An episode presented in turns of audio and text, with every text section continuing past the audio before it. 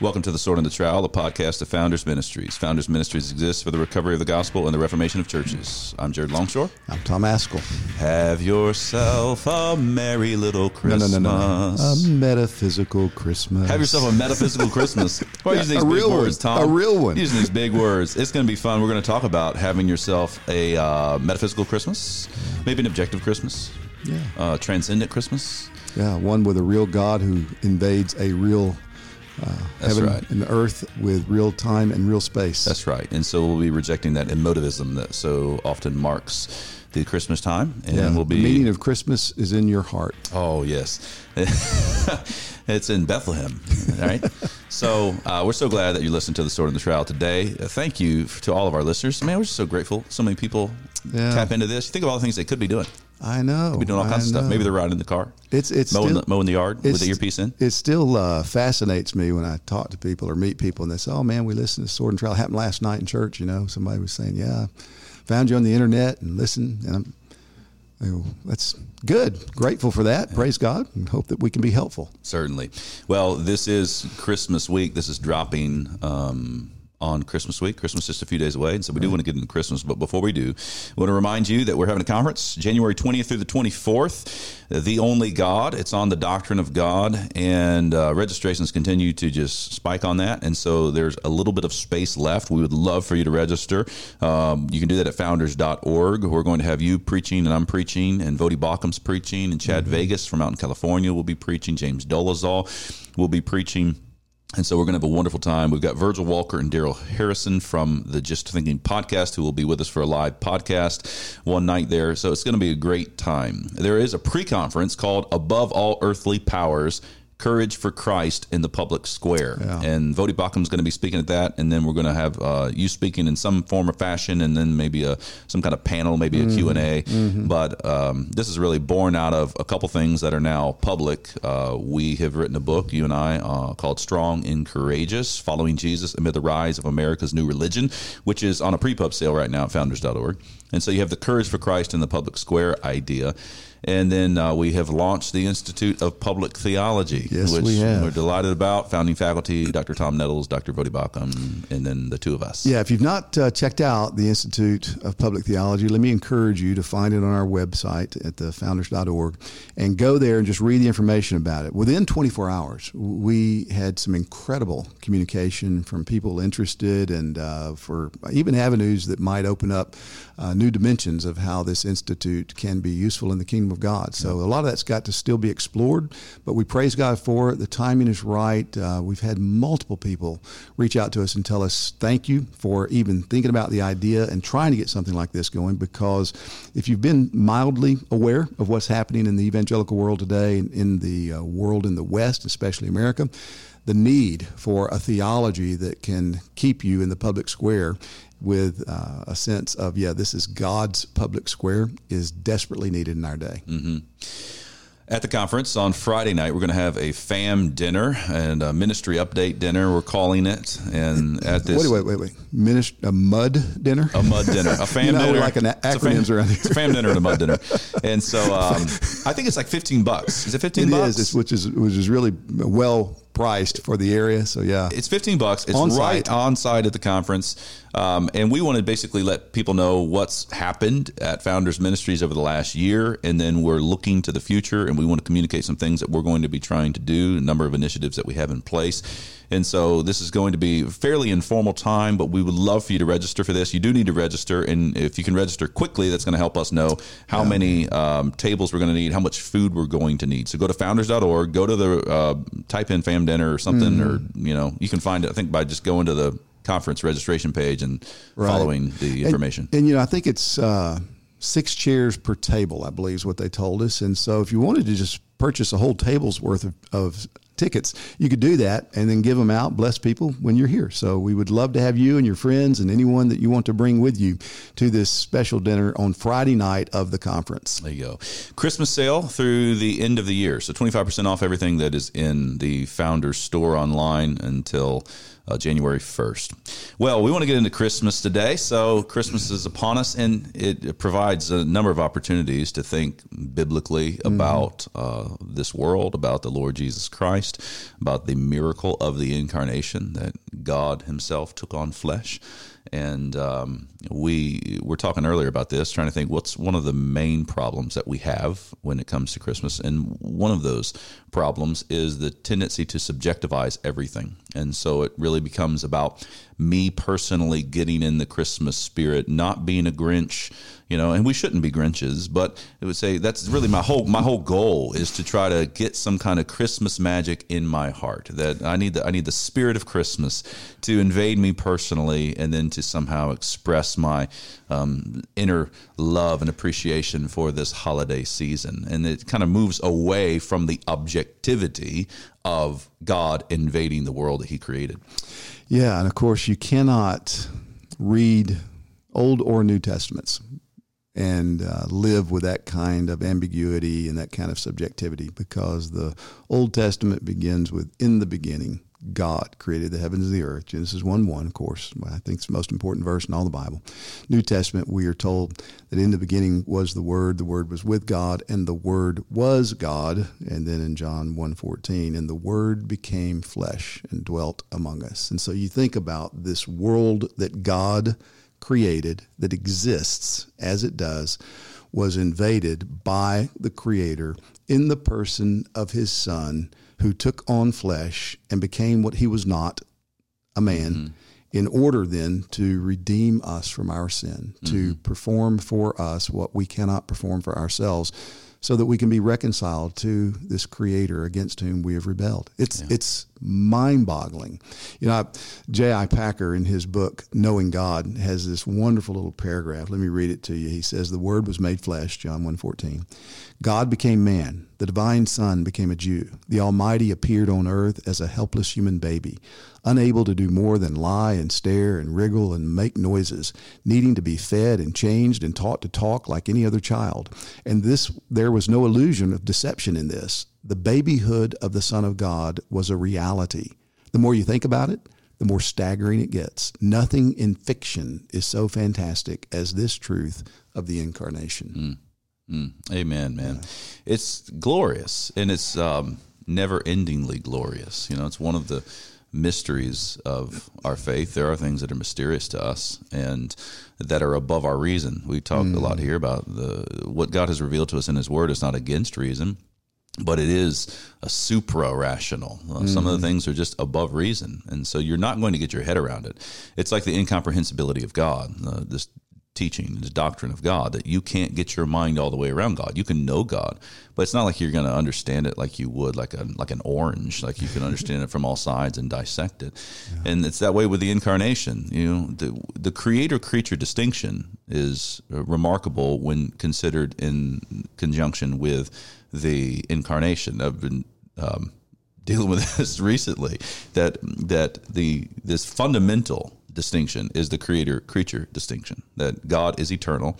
Uh, he has no beginning. He's outside of time, and he creates the world out of nothing. And so the, the creation is not the creator, and mm-hmm. creator is not the creation, and creation is dependent upon the creator. There is this very clear distinction. So this is a coffee cup. This is not God. And having that distinction clear in your mind is very important to thinking rightly, thinking biblically about the world that we live in and about the God who has created the world. Mm-hmm. Okay, so you start with that setup, and then you say, in the womb of the virgin is the God-man. Yeah, the creator. Is the creator who has taken upon himself humanity. Creatureliness. Who's taken upon himself creatureliness.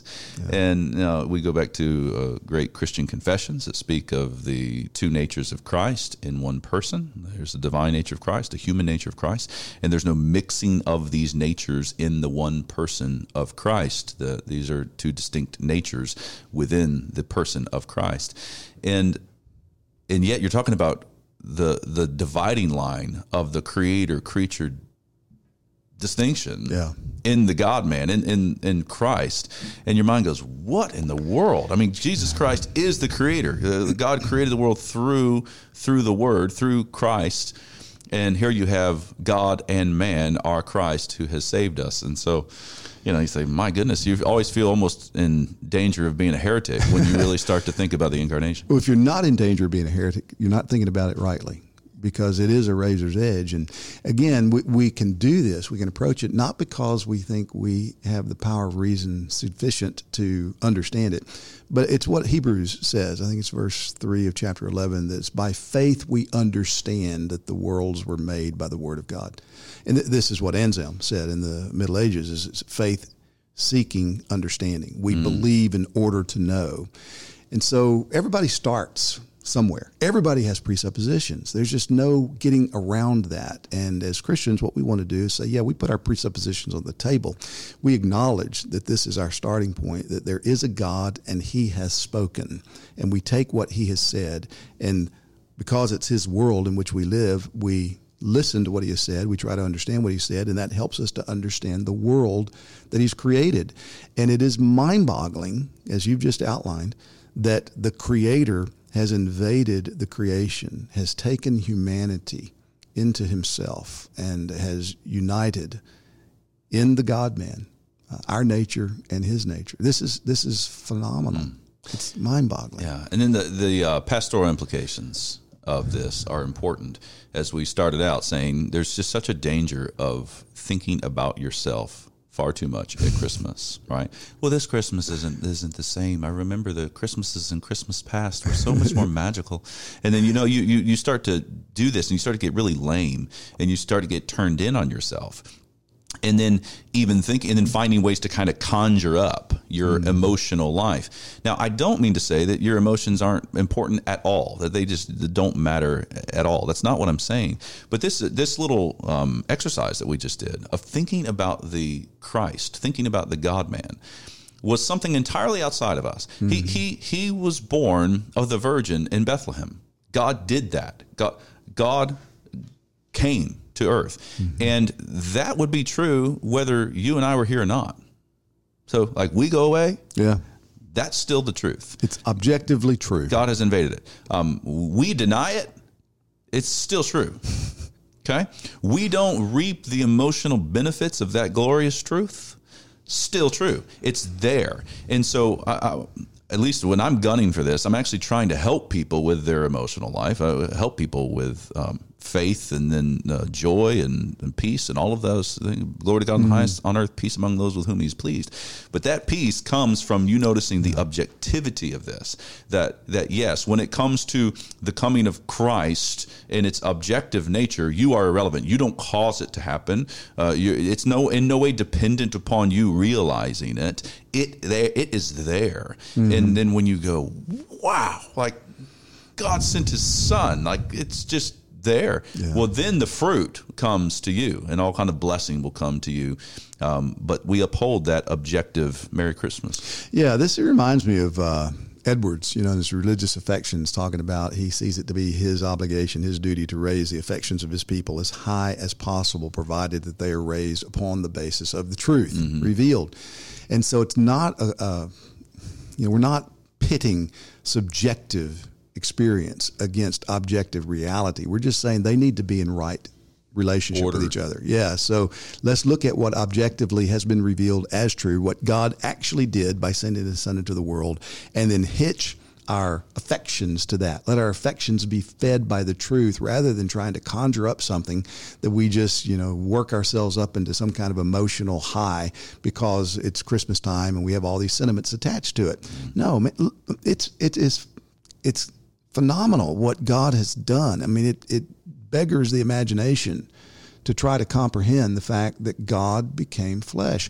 And that event in and of itself is significant, but then the rationale for it, you know, why God has done this, what we read in the scripture, that he has done this for us. Christ was given to us. He came for us. God loves us. God determined to have rebels be restored into right relationship with himself so that we might stand before him forgiven and righteous, and we might be adopted into his family and seated at his table mm-hmm. forever. Mm-hmm. This this is incredible. I mean, and this is the real world. This is the world we got. This is what God has done.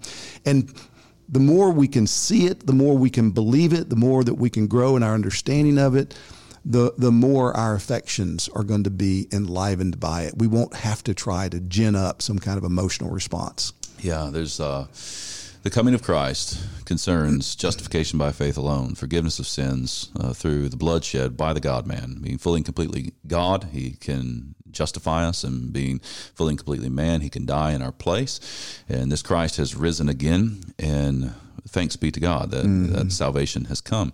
And then this... um. When when you think about implications from that truth, when you think about broader uh, strokes of the coming of the Lord Jesus Christ, um, one of them is that um, that this world has remarkable meaning. You know, we're working still working our way through uh, Carl Truman's recent book, which I'm just fascinated by and thoroughly enjoying, The Rise and Triumph of the Modern Self, and he talks about how Um, Nietzsche and Freud and Marx um, all kind of came to see that the world had no meaning, and so what you we have to, if it, if it has no meaning, we got to kind of you got to force the meaning in it. When you're forcing the meaning in it, you end up doing really bad things, like which they've done, and those who have bought into such an ideology have done. But rather, as Christians, we see that the world has this meaning. Uh, and Glenn Sunshine gave a sermon on this um, recently at the Fight, Laugh, Feast conference, which was, was fascinating to me. He was saying that the, that these same kind of figures so began to see the world as disenchanted. It was, you know, and then what they wanted to do is re-enchant the world. Well, you start to You know, you start to manipulate, you start to abuse and harm because you're not acknowledging that this world is enchanted, kind of in that Chestertonian sense. You know, you go, what is that? Well, what is it that is enchanted? Well, I mean, one of the things, I, I don't know that Sunshine means exactly this, but one of the things I'm understanding in this is that that really God took on flesh. So there's like Christ is now the God-man who lived Mm-hmm. on this earth, died and rose again and ascended into heaven and sent his spirit upon us. Yeah. And you say, you know, so then you start to just, then the whole, the whole world's, we're not just rank materialists like no, Marx, right? No. Like I'm looking at you and I was, I was messing around with you the other day when we were out in the car. I said, you know, you have a soul. I was, I'm looking at you, you have a soul. And I kind of pointed to your arm and I was like, your soul's inside there, but your soul's not out here. If I go out like six inches, that's not your soul. That's your soul, but your soul's contained in your body. And then, you know, but God is spirit. He is everywhere. He's not like that, you know. Mm. But then Christ has a human soul, and he's resurrected from the dead bodily. And you start to think like that, and you're saying, Jesus is coming to the world. Like, yeah. how how could you not? That the objective nature of that is glorious. It's marvelous. It's above, it's above us, yeah. but it's things that we lay hold of by faith. And when we do, joy, yeah. peace. It's been revealed. And we take it because it's been revealed. And, you know, this is something that, that got John Bunyan, and I've tried to think on it some. And, uh, you know, Bunyan talks about his righteousness is in heaven, you know, as he was grappling with assurance and, and being convicted that because of Christ, the righteousness that he needs, the righteousness that when he looks inside himself, he does not find even on his best days. That righteousness God requires has been provided, and it's in Christ, and it's seated in heaven. So think about this for a moment. The fact that God became a man, and that man earned righteousness. He fulfilled righteousness. Jesus never sinned, and anything he left undone, anything that he did, any thought he harbored, any word he spoke, he fulfilled righteousness. And having been crucified for the unrighteous and then raised from the dead and ascended into heaven, he's ascended into heaven as a real man. And so there is a righteous man at God's right hand right now in heaven. And that righteous man is my righteousness. Mm-hmm. And so there's nothing that can ever spot it. There's nothing that can ever detract from it. I will never lack anything because of the fact that God sent his son into the world to become a real man. And that righteous man, having fulfilled everything required, is now seated in heaven in my behalf. And I am in him. I mean, that's just, it's, again, it's mind-boggling. Amen. Amen. You know, one other implication of the incarnation that seems to be in need of being drawn out in this particular time is what Isaiah gets at in Isaiah chapter nine. And so we're living in politically tumultuous mm-hmm. times. We now have a president-elect Joe Biden and um, and Kamala Harris as his vice president. And it's been tumultuous over the year twenty twenty, yeah. and it should be tumultuous in the days ahead, and much to be said about this. Hopefully we can get into this more even in our next podcast. But when you celebrate Christmas, you're celebrating that unto us a child is born, unto us a son is given. And Isaiah says that the government shall be upon his shoulder. And mm-hmm. so uh, let me read Isaiah chapter nine. I'm probably going to pick up in like verse five. I'll pick up in verse five and read through, and then let's talk about this for a minute. Isaiah says there, "For every boot of the tramping warrior in battle tumult, and every garment rolled in blood will be burned as fuel for the fire. For to us a child is born, to us a son is given, and the government shall be upon his shoulder, and his name shall be called Wonderful Counselor, Mighty God, Everlasting Father, Prince of Peace. Of the increase of his government and of peace there will be no end, on the throne of David and over his kingdom, to establish it and to uphold it with justice and with righteousness, from this time forth and forevermore. The zeal of the Lord of hosts will do this." What hmm. is Isaiah talking about, and um, what are some of the implications of what he's talking about? Well, he's talking about something unprecedented in human history that's going to happen, and of course it has happened as we look back and see what God did in Christ and into the world, and that this coming Savior is going to be the ruler, the king of all creation. So the government will be upon his shoulders. Uh, he's the one who upholds all things, and he is the one who, as the sovereign ruler, all things must give an account. So yeah. there's not any kingdom, there's not any king, there's not any government, there's not any government official that will not one day stand and give an account to the one who has the government of the world upon his shoulders. Yeah, I mean, it was, it'd be remarkable to live in Isaiah's day and to have this prophecy and to know that these things are future. You know, we would sit around and we'd say, well, here we are, and um, at some point, to us, uh, a son will be born. To us, mm-hmm. a child will be given. And that would be one particular situation with certain implications personally for the people of God and for uh, society. But to be here post the coming mm-hmm. of that child and say, oh, he has come, and his name is Wonderful Counselor, Mighty God, Everlasting Father, Prince of Peace. And of this increase of his government, it has begun, as we hear that, well, you'll be my witnesses in Jerusalem, mm-hmm. Judah, Samaria, to the very ends of the earth. So when we're celebrating Christmas, we're actually celebrating the coming of Christ, right. the King, the one upon uh, whom's, whose shoulder the government rests. And it was it's fascinating that this was from the from the case from the very beginning. I mean, Herod had a reason to be afraid. Yeah. You know, even though Jesus would say, you know, my kingdom is not of this world. My kingdoms don't operate the world the way that this the kingdoms of this world operate. And my kingdom is a spiritual kingdom. Um, but it was enough for Herod that that kingdom was coming on earth. Yeah. It was enough for him to tremble. And rightfully, he should have trembled. He should have bowed the knee to the king that came. But he didn't want to. And so you have the political upheaval that you do.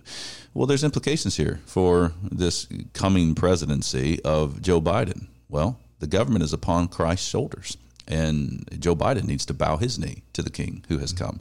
And we need to rejoice that Jesus Christ is the King of Kings, this Wonderful Counselor, Mighty God, who has come, and we're living in his kingdom. And mm-hmm. we're living in his kingdom that is coming upon earth in increasing measure, and of its increase there will be no end. And we can be confident. You say, well, you know, well, what about government shutdowns? And what about uh, masking mandates? And, you know, Joe Biden said everybody's going to have to wear a mask, and he's going to work with the states, and he's going to start to oppress everybody and all that. And, well, yeah, yeah, you got to face up to all the things that he's really saying. But do you know what verse seven says? Verse seven says that uh, his kingdom is going to continue to mm-hmm. increase. And it says the zeal of the Lord of hosts will do this. God yeah. has had no problem with the Nebuchadnezzars of this world. He has had no problem with the Pharaohs of this world. And he's not going to have any problem with the Joe Biden and Kamala Harris of this world. And so we really should be merry and bright.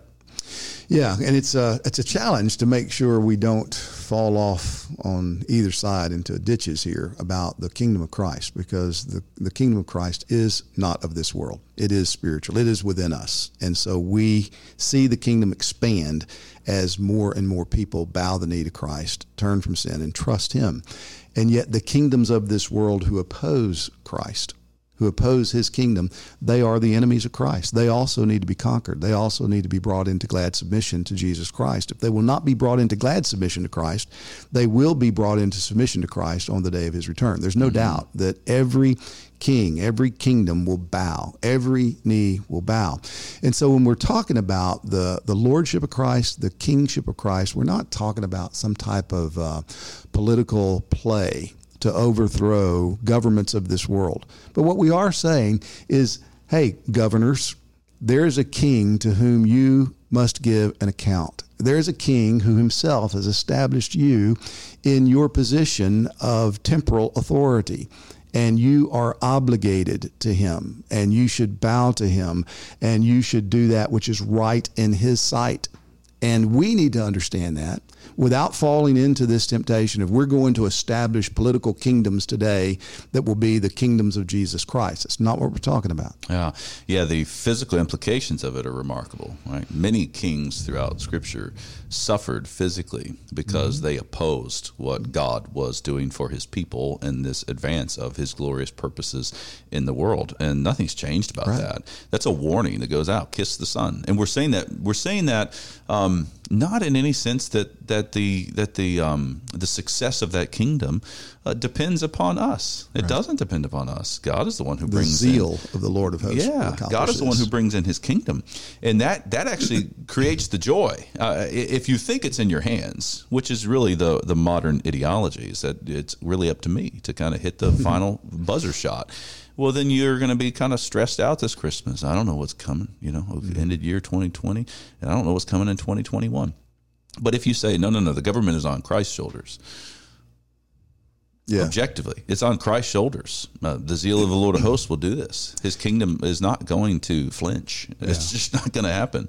And so you say, wow, praise the Lord. And we have reason to rejoice and to celebrate. Jesus Christ has come into the world.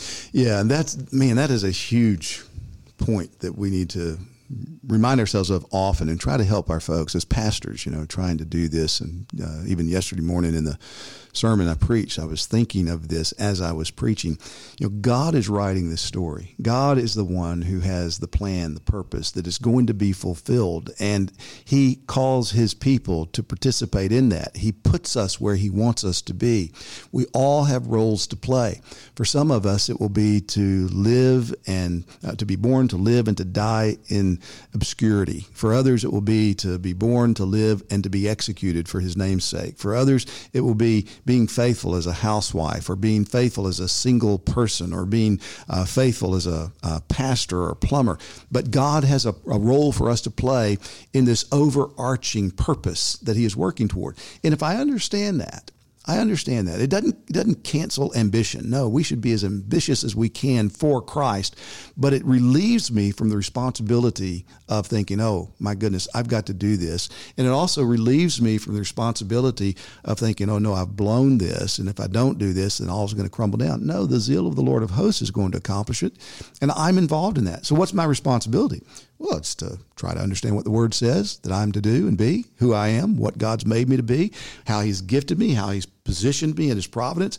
And I want to do the best I can. I want to get the most miles per gallon I'm capable of getting with the vehicle that God has entrusted to me. Amen. And as I do that, I know he is working out his eternal purpose. And so I'll live, try to be faithful. I'll die.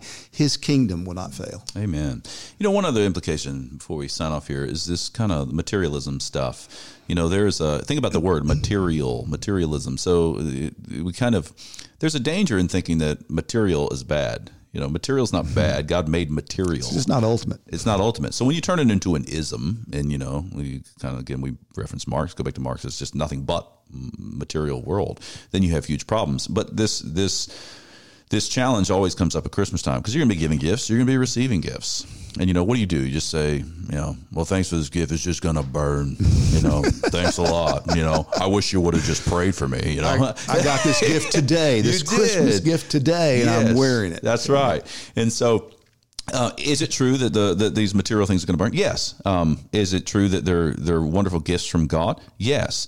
And so one of the things we need to cultivate is this ability to eat the food, you yeah. know, drink the cup, and um, give the gifts and receive the gifts as gifts from God that remind us of Christ, the ultimate gift that is not going to burn, that is never going to go away. And so um, of many of many things that need to be guarded, if you're out just thinking it's all about the gifts and you're not praying and you're not going to church and, you know, you're out there probably with your mask at JCPenney or wherever those people go to get their gifts and you're just consumed with it, yelling at the kids and angry at your husband and angry at your wife. Well, okay, then you just need to get reoriented here. You're making it all about these kind of material things. On the other hand, if you're the person that, you know, you're not really buying any gifts and I don't know how much money I want to spend, just don't want to spend much money, you know, and uh, you're not, you're not thinking about others and able to be able to bless them with what God has given you. Well, watch out. Remember that God created us body and soul. Jesus came bodily, mm-hmm. and Jesus is resurrected with a new body, but yet a body nonetheless. And so we say, yeah, God made these things too. Here's a good gift given to you. Do it by grace. Receive the gifts by grace through faith, trusting God and saying, you know, thank God for all that he's done, the remarkable gifts that he's, that all orient us and point us to the Lord Jesus Christ. Yeah, you know, I uh, I remember many, many years ago going through that kind of uh, humbug phase on Christmas because I was trying to grow in my understanding of the gospel. I didn't see Christmas or the celebration of the birth of Jesus in the Bible. And so I'm thinking, well, we're not going to celebrate the birth of Jesus because the Bible doesn't celebrate the birth of Jesus. It doesn't tell us to. And uh, God, by his grace, delivered me out of that and gave my wife great patience. So, uh, uh, you know, and, and I found this statement by Spurgeon in one of his sermons. I want to read it. I think this is so appropriate. Spurgeon says, "Now a happy Christmas to you all, and it will be a happy Christmas if you have God with you. I shall say nothing today against festivities on this great birthday of Christ. We will tomorrow think of Christ's birthday. We shall be obliged to do it. I am sure, however sturdily we may hold to our rough Puritanism. And so let us keep the feast, not with the old leaven, neither with the leaven of malice or wickedness, but with the unleavened bread of sincerity and truth. Do not feast as if you wished to keep the festival of Bacchus. Do not live tomorrow as if you adored some heathen divinity. Feast, Christians, feast. You have a right to feast. Go to the house of feasting tomorrow. Celebrate your Savior's birth. Do not be ashamed to be glad." He goes on, "Religion never was designed to make your pleasures less. Mm. Recollect your mas- that your master ate butter and honey. Go your way. Rejoice tomorrow. But in your feasting, think of the man in Bethlehem. Let him have a place in your hearts. Give him the glory. Think of the virgin who conceived him, but think most of all of the man born, the Christ given." I finish it by again saying, a happy Christmas to you all. Amen, brother. Amen. Well, hey, thank you for listening to The Sword and the Trowel, and we do send you a very happy Christmas as you celebrate, as you feast, as you sing, and as you remember the Christ.